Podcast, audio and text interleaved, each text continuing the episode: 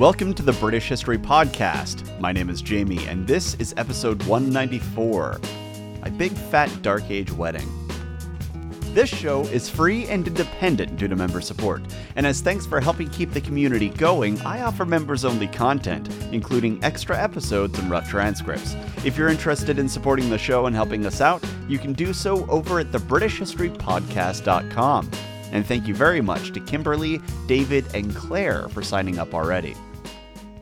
On February 13th, 858, something significant happened up in Scotland. We will go into it more in detail in the Celtcasts, but Kenneth MacAlpin, King of the Picts, quite possibly the most famous of all the kings of Scotland, died. And his brother, Domnall, often known as King Donald I, took the throne. As I said, we will go into more detail on this in the Celtcasts, but I wanted to give you a marker for where we are in time. But let's get back to the South. Do you remember several episodes ago, during the Everybody Lies episode, where we talked about how the record gives the impression of a peaceful and tranquil relationship between the sons of Athelwulf, and how the circumstances don't suggest that that was at all likely? Well, in this episode, I'm going to give you some of the evidence we have that gives many historians pause and makes them suspect that there was a lot more turmoil than Asser, Alfred, and even the chroniclers would like us to believe. Here we are in 858, and everything has changed in Wessex. King Athelbald has ascended to the throne, and he's married his father's widow in an attempt to solidify his hold on power, and also avoid the awkwardness that could come from Judith contesting him for the throne, which was a very real possibility. She was a consecrated queen, after all. And she'd witnessed charters as Regina, and of course, she was the great granddaughter of Charlemagne. If you were Athelbald, you'd likely be thinking it was best to nip that in the bud. Of course, marrying a potential rival to his throne didn't mean that everything was peachy for Athelbald. He still had his brothers to deal with. First up, you had the two youngest brothers, Athelred and Alfred. Even though they were younger, the boys held lands jointly with Athelbald, and it was a lot of land. The idea behind Athelwulf's will that granted these lands was presumably to provide his sons with enough wealth and power to secure their thrones, and of course, reward their loyal followers. To do that, the lands needed to be able to be transferred from son to son to son, hence the provision that the land was jointly held by all three of them. Based upon this scheme, my guess is that it would be difficult for any of the brothers to unilaterally dispose of any lands.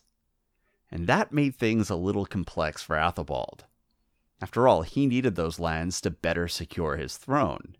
And so the best way for him to navigate this situation would be to keep his brothers close, and to utilize that proximity, as well as their young ages, to enable him to rule over those lands in their stead and basically make any unilateral decisions he wanted to, anyways. So, for a nine year old Alfred, this meant that while the days of sitting at his father's side were over, he still would be somewhere near the halls of power, because King Athelbald would need to keep him under his thumb. Now, the other younger brother that we hadn't mentioned, King Athelbert of Kent, would have been a much more serious obstacle for King Athelbald. They were both kings and brothers, but who would be the Overking?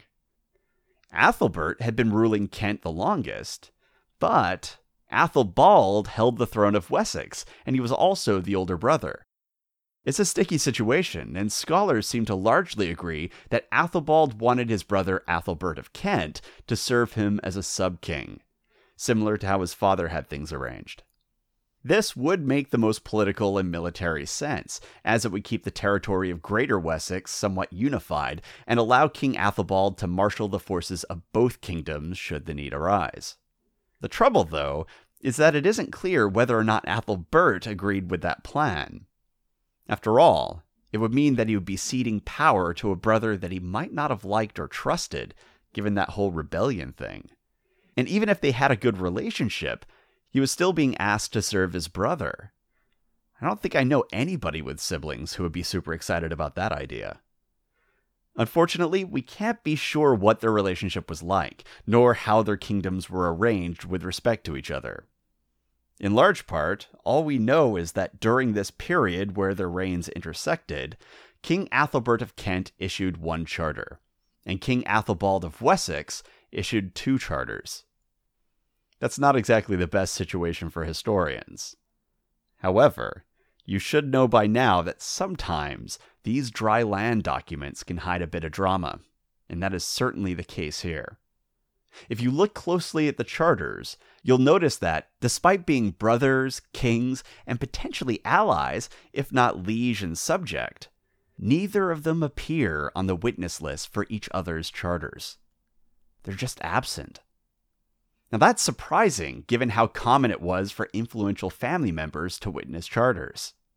And it makes you wonder could these brothers even stand to be in the same room as each other? What's even more surprising is that the two youngest boys, Alfred and Athelred, don't appear in the charters either. Now, that does make sense for King Athelbert of Kent's charters, since the boys might have been the wards of King Athelbald, and frankly, it would be kind of strange if they weren't. But in that situation, if there was conflict between the two kings, it's unlikely that King Athelbald would have wanted to risk losing his control over his brothers by allowing them to visit Kent. Now, it does appear that King Athelbert of Kent might have wanted to cover up some of the awkwardness that came out of his brother's absence, because he created an enormous witness list. Honestly, the charter seems like it was witnessed by damn near everyone in Kent. It was over the top, and it gives the impression that this was the result of insecurity. For example, if he didn't have the approval of Wessex, and he was worried that that might be a problem going down the road, well, he might have wanted to have all the nobles of Kent come by and say, yeah, we were also on board with that charter. Or maybe this was just basic run of the mill passive aggression. Kind of like, oh yeah, Athelbald, you couldn't bring yourself to witness my charter? Interesting. Well, you know, even Unferth managed to make this trip, and he lives in the Isle of Wight. What's your excuse? So, even though it's a little bit shocking that they're not on each other's charters, it is understandable that Alfred and Athelred aren't on Athelbald's charters. A lot of Athels, I know, I'm sorry about this. What's really surprising for me, though, is that on the charters issued in Wessex by King Athelbald, Alfred and Athelred aren't on there. Now, Alfred has been witnessing charters since he was six years old. And following the death of his father, it's generally assumed that he would live at court with his eldest brother. You would think that he would be somewhere nearby, signing charters and doing courtly things. Judith was, and she was signing as Regina. So where was Alfred?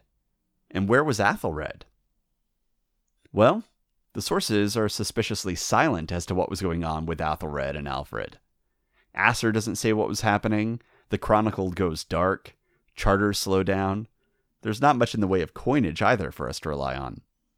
It's like a black hole just swallowed up a period of about a year and a half. It's strange. But if Alfred was in court, we would expect him to be appearing on these charters. So where exactly did he and his brother go? It's not clear but it is one of those things that point to a less than perfect tranquility within the House of Wessex. The elder brothers apparently weren't talking, and the younger brothers have vanished. Athelbald is married to his dad's ex, and the church was so angry about it, they were apoplectic.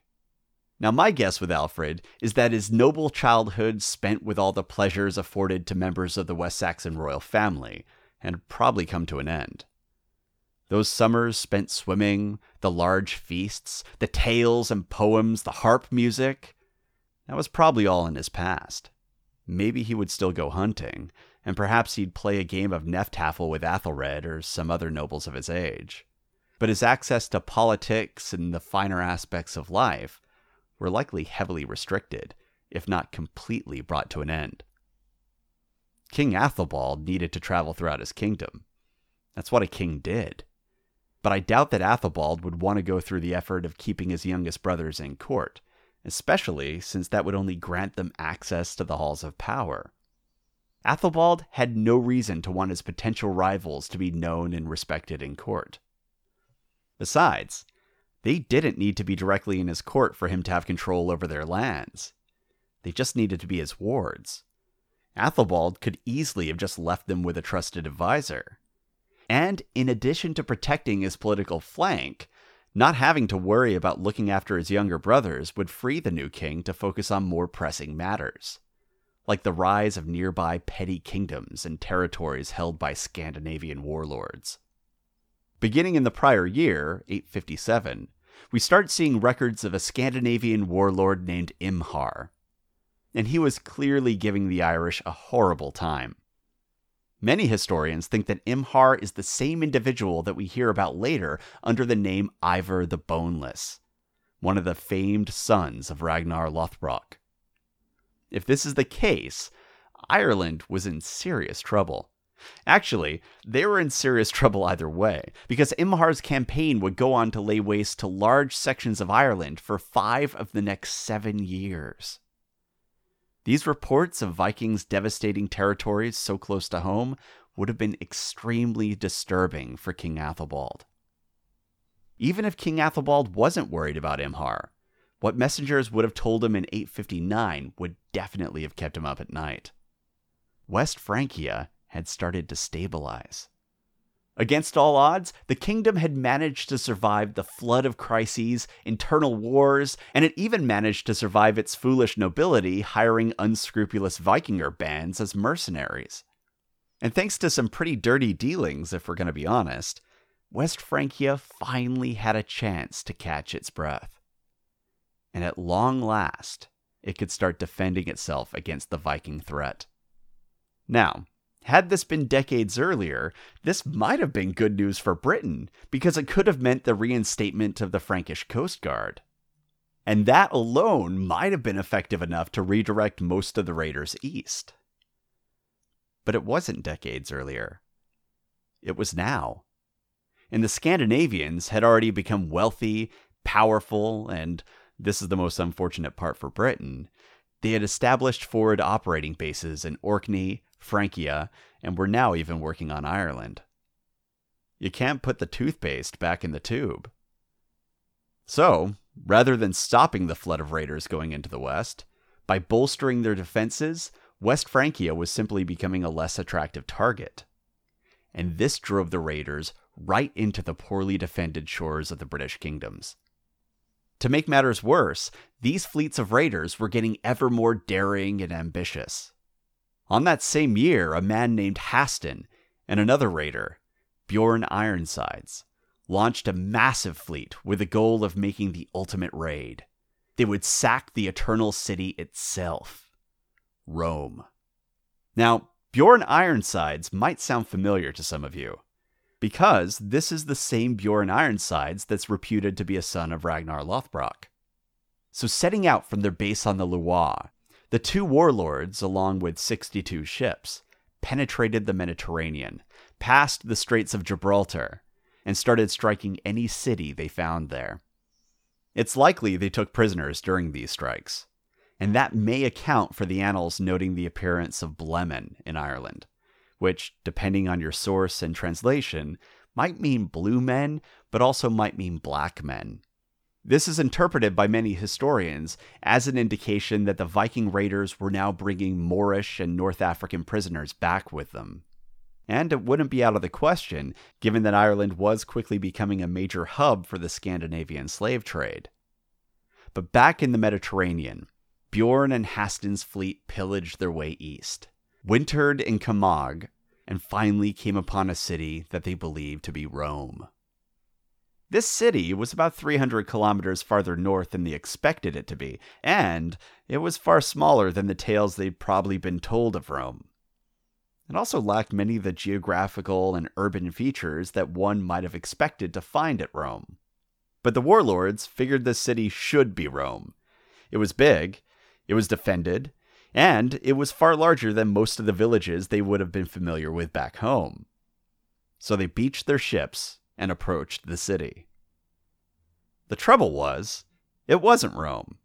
It was Luna, a much smaller settlement that was likely populated by a bunch of rather confused, and soon to be slain or enslaved, locals. That sucks so much. Can you imagine hanging out at a pub and suddenly a bunch of gigantic gingers come tearing through and set everything on fire while screaming, Shove it, Texas! And you're in Oklahoma? It's just so weirdly unfair. I wonder if there are any locals who saw the longboats beaching themselves along the narrow strip of sand and started shouting, No, no, no, no, no, put down the torches. You got bad directions. You need to keep going south. But even if this wasn't Rome, the Vikings quickly realized that the city was too well defended to effectively be besieged. But Haston had a plan. He knew these men would be Christians, and he was familiar with Christian customs. So he arranged to meet with a local bishop and agreed to be baptized and make pledges of eternal peace. I'm sure the bishop thought this was a pretty big get for God. I'm also sure that Haston thought the bishop was a massive sucker. Shortly after his baptism, Haston told his men to lay him on a platform and pretend that he's dead. His men obliged, and the Vikings wailed and bellowed lamentations and brought Haston's corpse to Luna and begged for a Christian funeral. The elders of Luna agreed and allowed Haston's followers into the city so that they could carry his corpse to the church. Once inside, Haston leapt from the platform, and he and his men slew the inhabitants of the city and sacked Luna like a low rent Trojan horse. Now, we can't be sure how much information was reaching Wessex from the Mediterranean, but stories like this would be shocking to hear. You can imagine that King Athelbald was becoming increasingly worried about what was happening overseas, and whether or not his kingdom would be able to withstand a force like this. He may have found comfort in the knowledge that the West Saxons were quite effective in the field, and that one of his closest allies, Bishop Aelstan of Sherborne, was a battle hardened warrior who had already defeated the Scandinavians on at least one occasion at the Battle of the River Parrett. But still, this was becoming eerie. It probably felt like the world was coming to an end. To make matters worse, the church was becoming increasingly irate about King Athelbald's marriage to Judith. And they were pretty clear as to why. You can't marry your stepmother.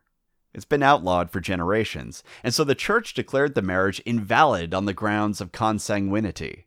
This was, of course, before the Habsburgs did their best to test the limits of consanguinity by marrying an endless cascade of nieces. But these were simpler times. So, with all that conflict looming on the horizon, it looks like this was one fight too many for the new king. And he bent to the church's demands and consented to an annulment. Now, this would have appeased the church, but he still was in an awkward position. Judith had been witnessing charters as Regina, and she still was a queen. Even if the marriage was annulled, she was a dowager queen. And Wessex hadn't had a queen for ages. You have to wonder if there is any sort of consensus as to what the bounds of her power were. I mean, she clearly had power when her first husband was alive, and she had power when she married her second husband. But now that the marriage was annulled, did her status and power revert to where it was with that first marriage? What would happen? Nothing like this had ever happened before in Wessex. And she had land. A lot of land. So what happens to that?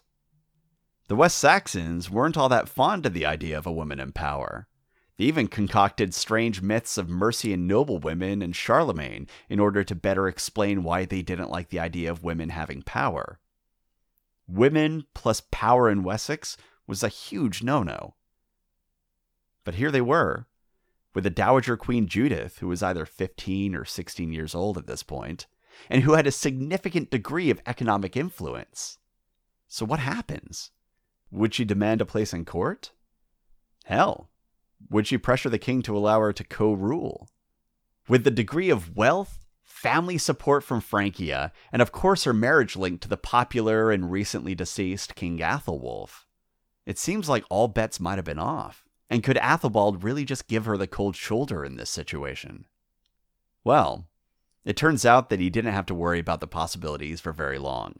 Because on the 20th of December, 860, well, King Athelbald died childless. He had been king only for about 18 months, and the now 16 year old Judith was once again a dowager queen. I wonder if she felt like a jinx. I also wonder if she stabbed him to death. Probably not. I would think that the West Saxon scribes, who were famously grumpy about women in power, would have been the first to tell us about what a black widow Judith was, if there was even a hint of something like that. So it was probably heart disease, or Olaf.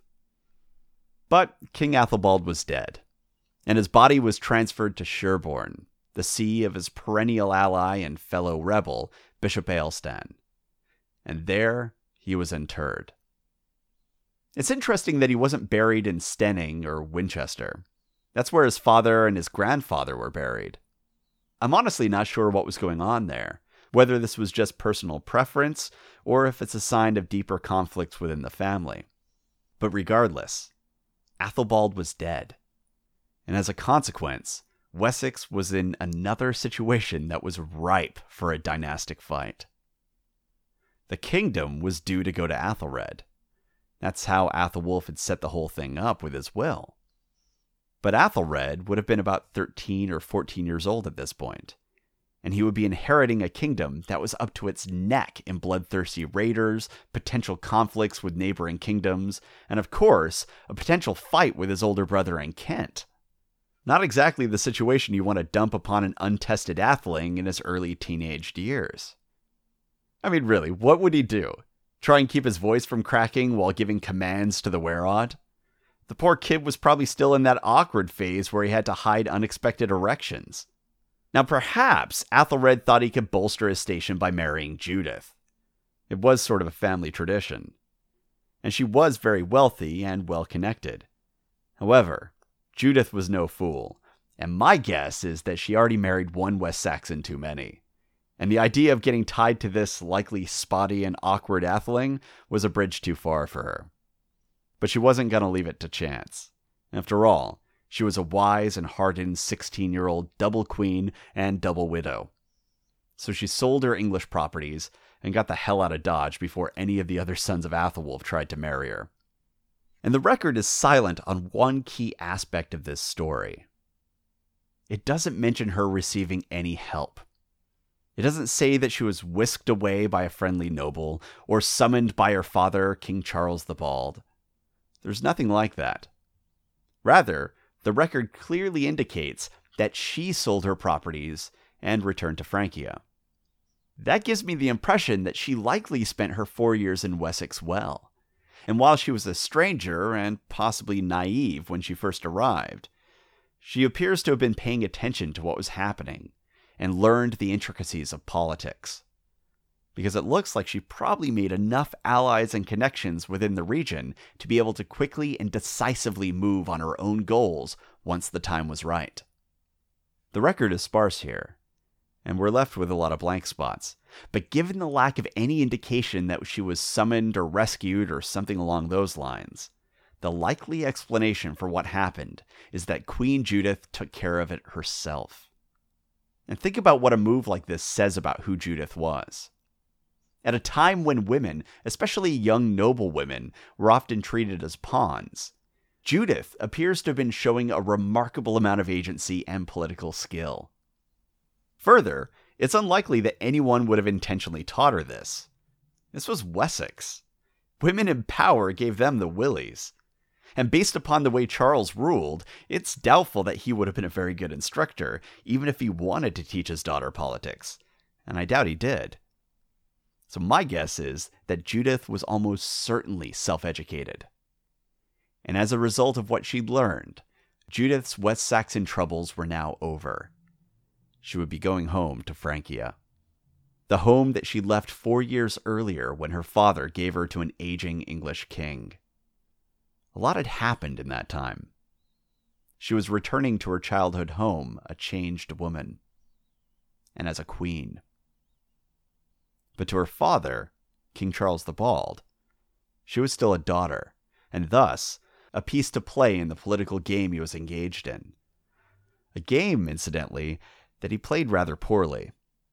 So, after Judith returned home, Charles the Bald sent her to the monastery at Senlis with the intent that she would remain under the protection and guardianship of the royal episcopal, quote, with all the honor due a queen, and, on the condition that she remain chaste, he would find a suitable and legal marriage for her. Eventually. So, she was a prisoner. You can say she's going to get the honor of a queen all you want, but she was being shut away in a monastery, and any power she'd grown accustomed to exercising over the last four years had evaporated. She was back to square one. And I'm not the first to say it. In fact, just about everyone who was living at this time was saying it. But f- Charles the Bald. But I don't want to leave this story here and go back to Britain. I actually want to follow this through to the end, because I've become rather fond of Judith, and I know many of you have as well.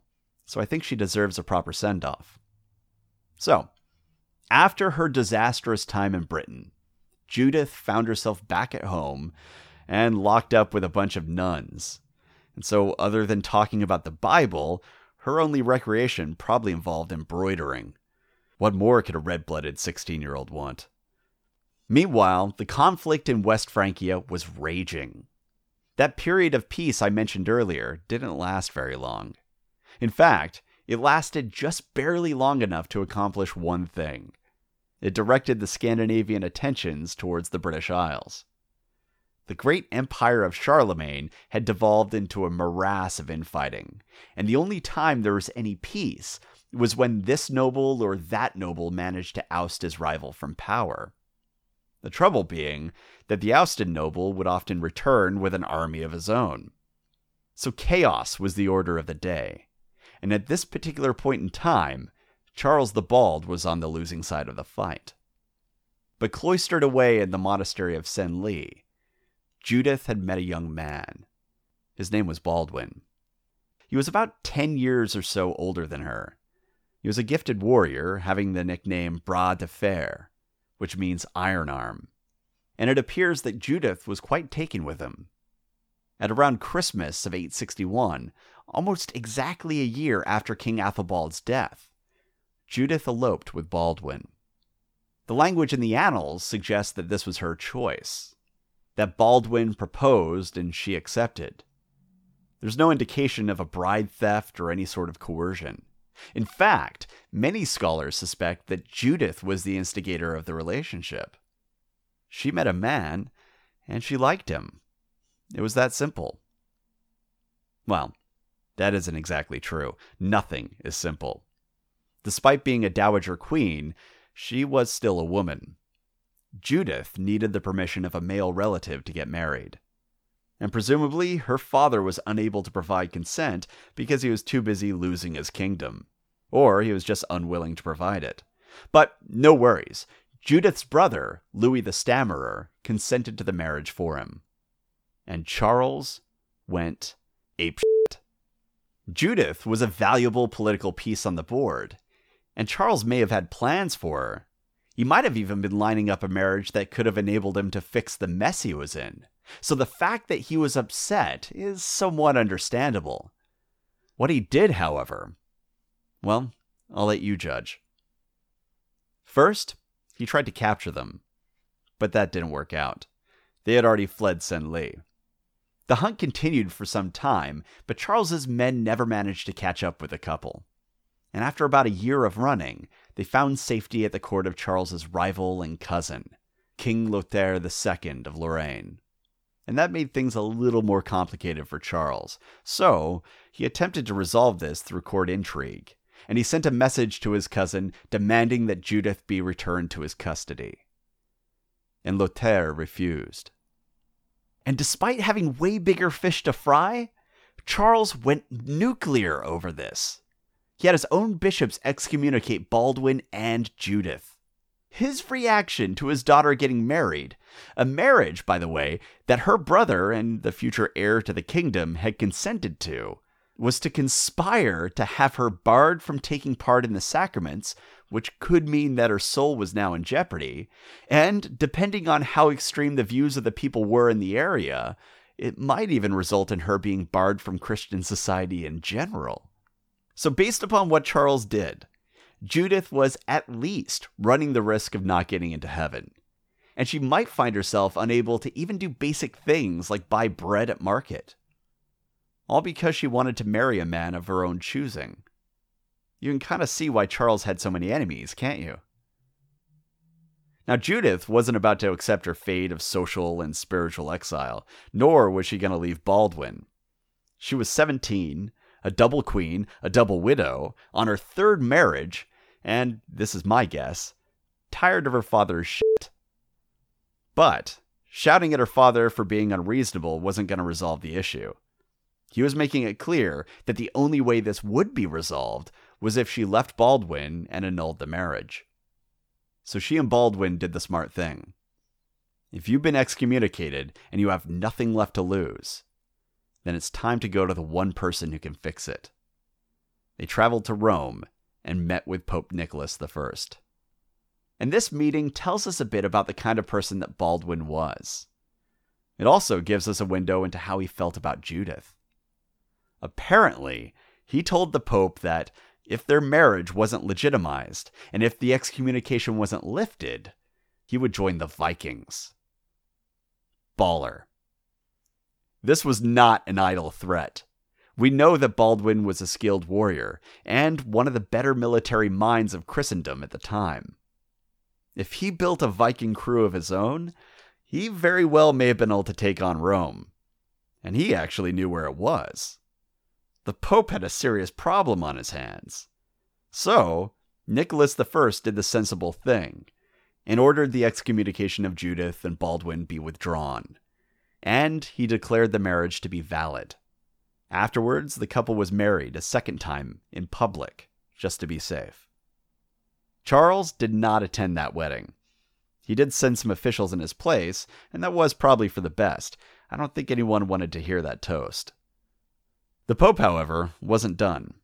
He told Charles that he should grant Baldwin honors worthy of his station. And Charles did as he was asked. So he made Baldwin the first Margrave, which was basically a military count, of Flanders. I don't know the precise reasons for why the Pope did this whether it was for fear that Baldwin might flip if he wasn't properly rewarded, or whether he was generally troubled by Charles's behavior and he was giving him a step by step guide to being nice to his new son in law. It's probably the former, but I really like the latter. Regardless, in classic Charles fashion, Baldwin was given an incredibly embattled territory. And some scholars suspect that Charles was hoping that the Viking threat would sort out his Baldwin problem but no luck for Charles. Baldwin was actually incredibly skilled when it came to war.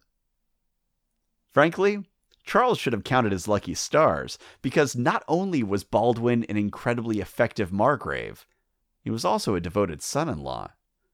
Despite being given every reason to hate Charles, Baldwin remained loyal, both to him and to his successor, Baldwin's brother in law, Louis the Stammerer. Not only that, but once granted their proper titles, Judith and Baldwin were an incredible power couple. Under Judith and her husband's rule, the foundation was set that would make Flanders one of the most powerful territories of France. And during those years, he and Judith had several children. Their descendants would go on to become incredibly influential people in European politics. In fact, the royal family of England, starting with Queen Matilda, the wife of King William the Conqueror, and also their sons, King William Rufus and King Henry I, we have Judith's descendants on the throne of England. Matilda was Judith's great great great great great granddaughter. She was also Alfred's great great great great great granddaughter as well, for that matter. But when Judith married Baldwin, she couldn't have possibly known that her dynasty would end up being linked to two of the most famous kings in English history and would persist throughout the ages. She appears to have just been a politically skilled, determined woman marrying a man for the best possible reason because she liked him. Tragically, Judith died young, only about 26 years old, and Baldwin was left with several young children to care for an embattled principality, and probably a broken heart. He never remarried, despite still being quite young himself, and he remained steadfastly loyal to her family for the rest of his days. Nine years later, Baldwin followed Judith, and the territory was given to their son, Count Baldwin II. But for a time, Judith and her Baldwin defied one of the most powerful men in Europe and even threatened a pope just to be together. It's the greatest love story you've never heard. But the thing that my mind keeps going back to is how she must have felt at Senlis. She was 17. She had spent her entire life as a political pawn. What little agency she had in her few years was hard won. And after a string of tragedies, she was suddenly back under her father's control, having lost everything. And she was probably lonely. She was 17 after all, and her first marriage couldn't have been very good. And the second marriage doesn't appear to have been much better. And then along comes this young warrior named Baldwin. In a time where European women weren't given a choice, in a time where a princess could face catastrophic consequences for defying the will of her male guardians, Judith made a choice. It didn't matter to her whether her father would approve. She knew what she wanted. It was that simple. What she wanted was Baldwin. And she got him.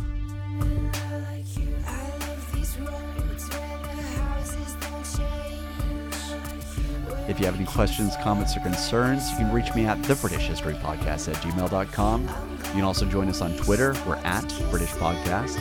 And you can find links to all our other communities at thebritishhistorypodcast.com. Thanks for listening.